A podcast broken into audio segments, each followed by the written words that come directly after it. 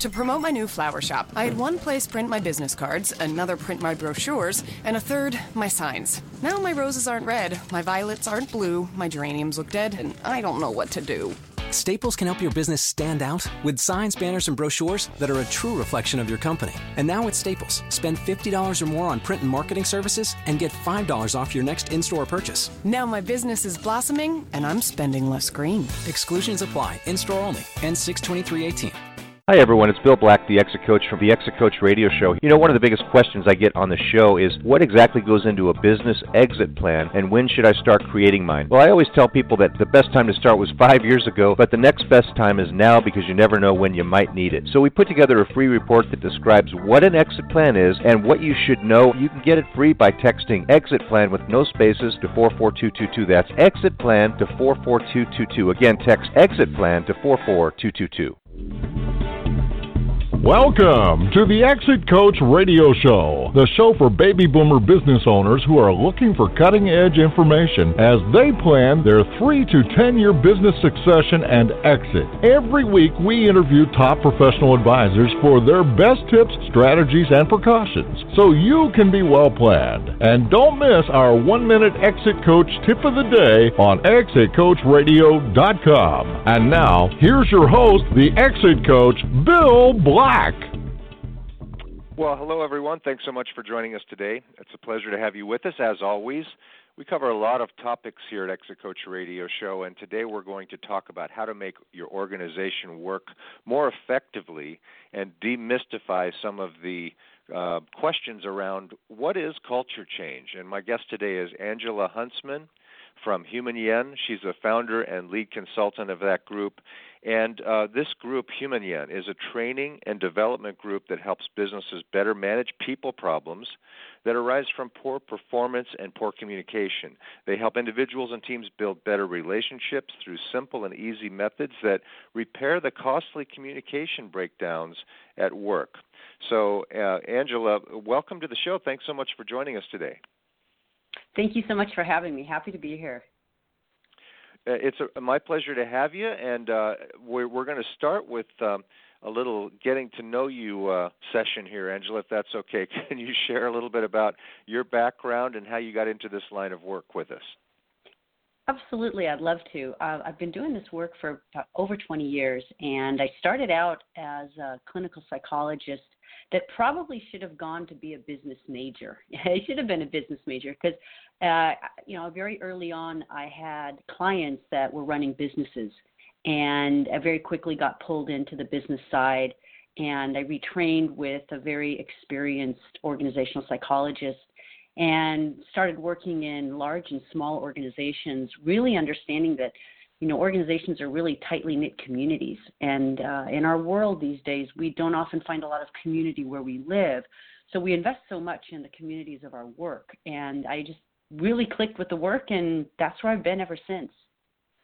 Well, that's great. It's great background. Um, the people issues are, I'd say, uh, a huge issue at work um, and communications and, and all of that. Um, and so, in your work, when you when you're looking for a client to work with, or they're looking for you, I would imagine. But what's an ideal client for you? What do you look for? So it's it can come from a lot of different places. It's really where some of the painful parts of the organization are starting to show. A lot of business owners will call me when performance has been flat and they might have tried, you know, lean processes. Uh, they might have tried, you know, upgrading software systems and they just don't know what levers to start working with. And so they tend to turn to me when they say, you know, either we've had a lot of turnover, we've been flat uh, on growth, we've missed some key uh, performance indicators, you know, th- those are shifting, or, you know, I'm not communicating well with my team. So it, it starts from just, I would almost call it a niggling doubt. And one of the things that people forget is that the work that takes place in an organization is is nothing more than what the people are doing and saying meaning it's all about people and uh, and I talk about communication as the primary business strategy. I've seen companies that have gone uh, hired you know expert consultants to re-engineer processes to bring in the latest technology for whatever kind of business uh, performance uh, uh, companies trying to achieve and and they find that when you don't align the people when you don't engage the people when you don't know how to communicate or motivate them that all that good work can go down the drain so there's a lot of investment that i think companies have made in processes and technology but it's always about getting the people to make that come to life. Yeah, that's a really good point. Um, you know, when you walk into a, an organization, uh, sometimes you you notice what's wrong. But what are some of the signs that organizations are running well? Ah, good question. So when I walk into an organization that's working well, it's it's really what I call a gut feel. The first thing I feel is you you can feel the crackle of the energy. People look at each other, they say hello to each other when they walk by. Uh, the, the pace in the hallway when people are going from one place to another also tells a lot about an organization. Um, th- there's a sense of urgency and intensity, not too much, uh, but uh, uh you, I look for that. The other place we look for is a stable, a stable workforce that's hitting performance numbers. A lot of companies have a stable workforce, but they also have very stable performance. And stability in your workplace is great when you're meeting the numbers because that's a sign that people are engaged and want to stay. Where things run into troubles where you have a very stable workforce that's somehow sort of on the decline and not hitting the numbers. That's where organizational efforts like uh, culture change and creating alignment dialogues and really opening up what's happening between people really can help understand what's driving some of those challenges. Also, people engaging in meetings, uh, how people engage in meetings, people's willingness to participate.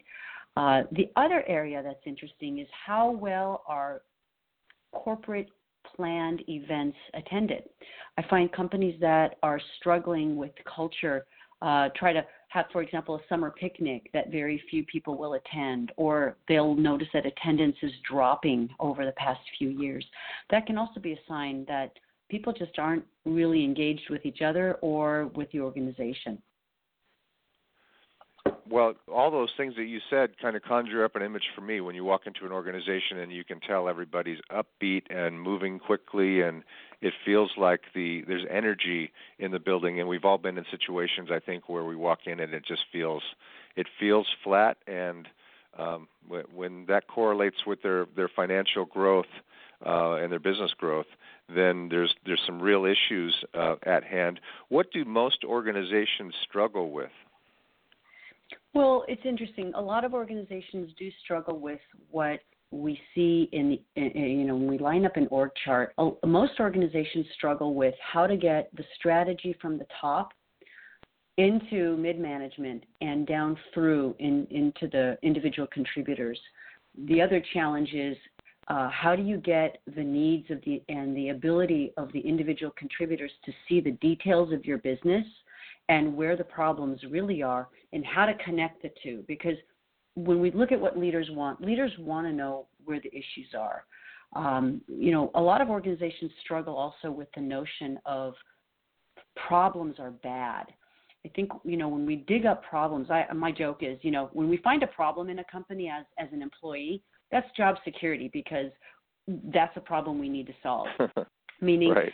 businesses don't succeed because everything always goes right. Businesses succeed because people are relentless in finding what's not working and in making it work well. And in companies that are running well this notion of a problem is goes something like this. You know an individual goes to their boss and their manager and they say hey you know what? I just discovered that blah blah blah blah blah and a lot of bosses might say, not the best answer here, I'm about to, you know, parlay is, what? We had a problem?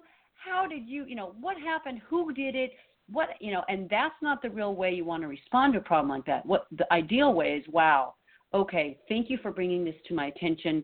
Let's pull together a meeting. Let's find out more about this. Let's figure out how big and broad this impact is, and let's get a team around it. Let's figure out how we can solve this problem quickly.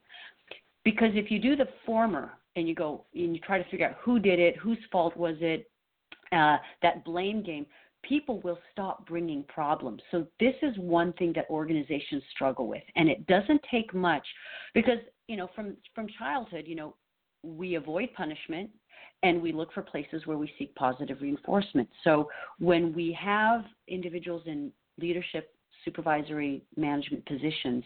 And I think those are the most important ones. A lot of companies will also overlook the importance of giving leads and supervisors quality training so that as they enter into managing other people, they have some skills. And so there's a lot of traction lost at that level. Also, because these people have been promoted out of their peer group. So now they've been made a lead or a supervisor sometimes, and they're now managing people that they were buddies with on the same level.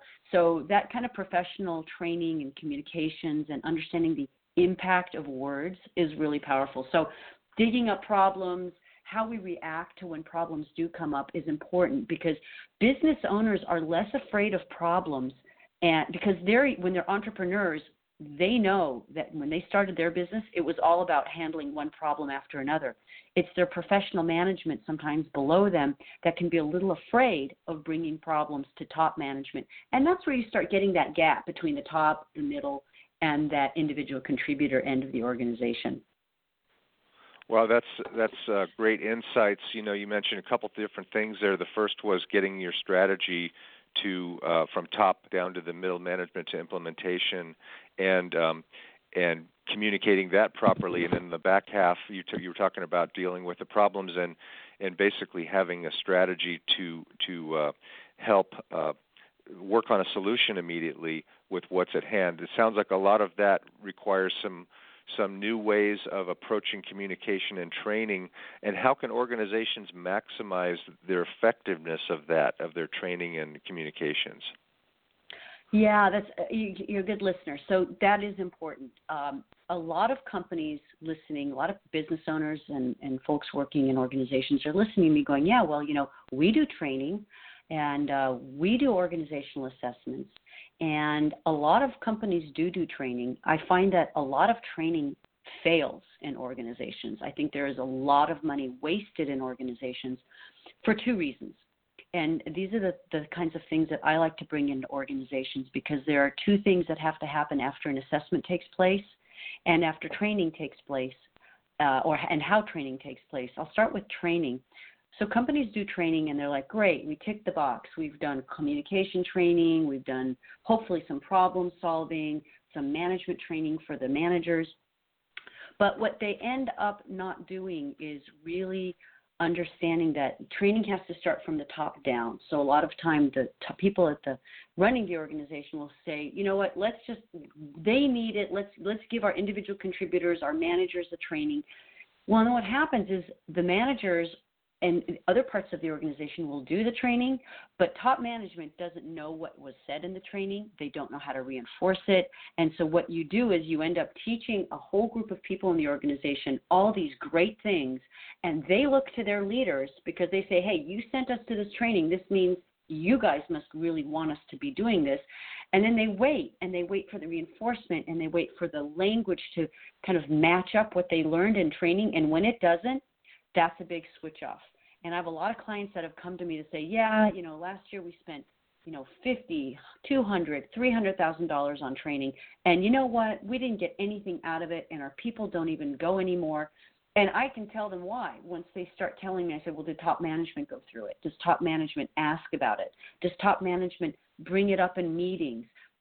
It's very simple things. Top management doesn't need to be the training expert, but for example, they need to engage. So that's a disconnect where training can be uh, divisive and actually turn employees off.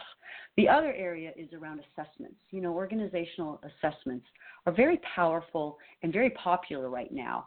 What will happen, for example, in a lot of organizational cultural surveys, for example, they come in, you ask questions, at the end of the day, they'll pull the results together, and what they normally do is they'll say, you know what? We're going to give each team their feedback. Hey, team one, here's your feedback. Team two, here's your feedback. Well, team one might have had good feedback, and they're like, hey, we had good feedback. We don't have to do anything. Team two might be struggling with feedback. Well, they might not have gotten what they wanted out of you know they might say oh we got some problems to deal with when you give each individual team their feedback it really fractionizes the organization. The best way to look at organizational uh, surveys and the results is to have some statistical analyses where you look at what does the top think and what are the ratings across the top? What does the middle of the organization think about what work is? And what does the individual contributor level look at? Because again that brings up that top mid and bottom disconnect. When you go by teams teams can tend to circle the wagons and they say, "Hey, well, you know what? Our feedback was great, so we don't we don't have those problems. That's your problem." And that's exactly the opposite of what you want out of an organization. You want teams to be working together. So when you look at it layer to layer and you bring all the mid managers, for example, together and you say, "Hey, you know what? We have to figure out why our numbers are so different from our leaders and the people that we're managing." We got some conversations to have. And it's not about discussion it is about dialogue, and there is a difference between the two. It's great information. I'm I'm taking notes. That's why the pause there. but uh, great great information. So you say the top management is is disengaged, so they didn't they didn't participate and they're not supporting the work that's being done. And then uh, how that information is disseminated amongst the different factions uh, is key. It sounds like. So could you uh, share but with us? You know what, Bill? Yeah, Let me go yeah. back and make one one one addition because your words were correct, but the meaning that they put together might might throw our listeners off a little. So top management isn't disengaged. Top management is very engaged in strategy and in business what it's going to take to for business success. So they're looking ahead down the road as well, but they're also tracking KPIs, setting strategy. Where they tend to get disengaged is when a training comes into the company because they don't think that they need to engage in the training and, and just even being aware of what some of the concepts are that the people. So it's that disengagement that doesn't that forces the rest of the organization to realize that well if top management doesn't care about training why should we that's where the disconnect is for the top. Yes, that makes a lot of sense because you know if they haven't experienced it, and that's what you're really talking about. If they didn't really experience it, and they're now they're maybe there's a certain language that goes with the culture, the program that you're, the training program that you're working with, and they're not speaking that language. It's, it, I think what I heard you say is it's not showing up in uh, af- after the training's over. It's it was like here, you guys do this program and uh, you figure it out, and then there's no reinforcement from the top. Is that right? It, correct, exactly correct. So sorry to stop you there, but I, it, I, I don't want people to think that uh, you know everyone in the organization wants to engage. Right? People show up to work. We spend more time at work than we do with our loved ones, and there is nothing more than people really want than to do meaningful work. Uh, there's a very small percentage of the population that doesn't. But most employees, when I go into an organization, I'll go in and you know, I'll have business owners tell me like, oh, I have a very unmotivated group of employees, and I'll go in and I'll meet them and I'll say, you know what, they are not engaged, but they care and they want to care, and to revitalize that and bring about that natural human need for uh, productive work is is a very powerful place to go. Excellent. So, uh, Angela, we have a few minutes left. In, in, that few minutes, could you share a brief success story with us, a client you've worked with, uh, and what you know what, what it was like before you came on the scene, and and the improvements that you saw? Sure, sure, sure. So, I have a client that is. Uh, I can't. I, you know, I give confidential confidentiality to my clients, but I've got a company that's a nut processing company, and they're so they're they're packaging food, so they've got a lot of lot of uh, FDA health and you know they've they've got a lot to worry about. They're not just you know making staples, right? So uh, this company, uh, the manufacturer, 1,200 people, and they really had a, a hard time uh, adhering to the safety standards, and uh, the owners wanted safety to be job one. And so I went in and I started at the top with the team, uh, the senior leadership team, and you know, they were like, well, safety is important, safety is important. And then I started listening to the conversations that they were having with their people on, on the floor, mid managers and the individual contributors. And every time they talked to the mid managers, all they asked was, what did we produce today? How much did we produce today? So we went back. We'd go on in these meetings, and we started. It started to help them realize, help them become, you know, sort of evolve into understanding. Like, you know, we're not asking about safety, and we're not getting safety. I said, what are you getting? They're like, we're getting productivity, but we're not getting safety.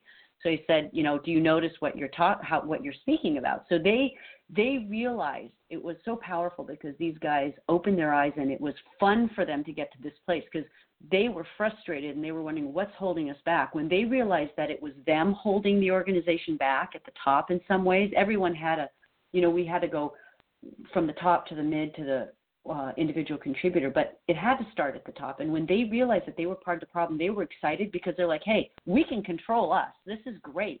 So when they realized that they had to start changing their language and ask about safety first and then productivity, things started to switch around. Then what they did was they started. Uh, that that really was just like a, a fresh coat of paint on everything, and, and sort of the old you know the old stuff gets forgotten very quickly because people tend to be very in the moment and when you make people feel a certain way they'll hold on to that feeling. The brain remembers intensity not duration. So i explain to my clients that change can happen very quickly with employees. Things don't have to take years. Things can take months days weeks much shorter periods of time to create change. So ultimately what happened for them was you know they created groups of problem solvers at the individual contributor level because they realized as a management leadership team that their people at the individual level needed to be empowered so that they could bring the problems to mid and senior management. So they started presenting out to senior management, not just mid management, because mid management has too much to do.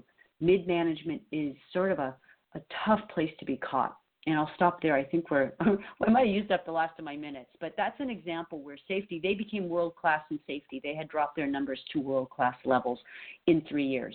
Uh, excuse me, in one and a half years, and maintained it up to five years later. That's is, that's a great story. It really illustrates the point. I've been talking with Dr. Angela Huntsman of Human Yen in Newport Beach, California, and you can find her website at Human Yen, H U M A N Y E N like human and yen. Pretty easy. Uh, Angela, and you're offering uh, a, a, uh, a free mm-hmm. one-hour consultation for a, a, listener to better understand where their business uh, people challenges, where their challenges lay, I should say.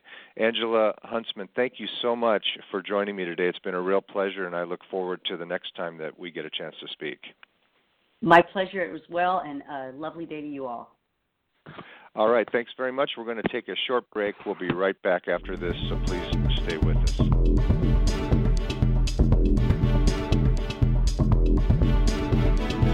Thank you for listening to Exit Coach Radio.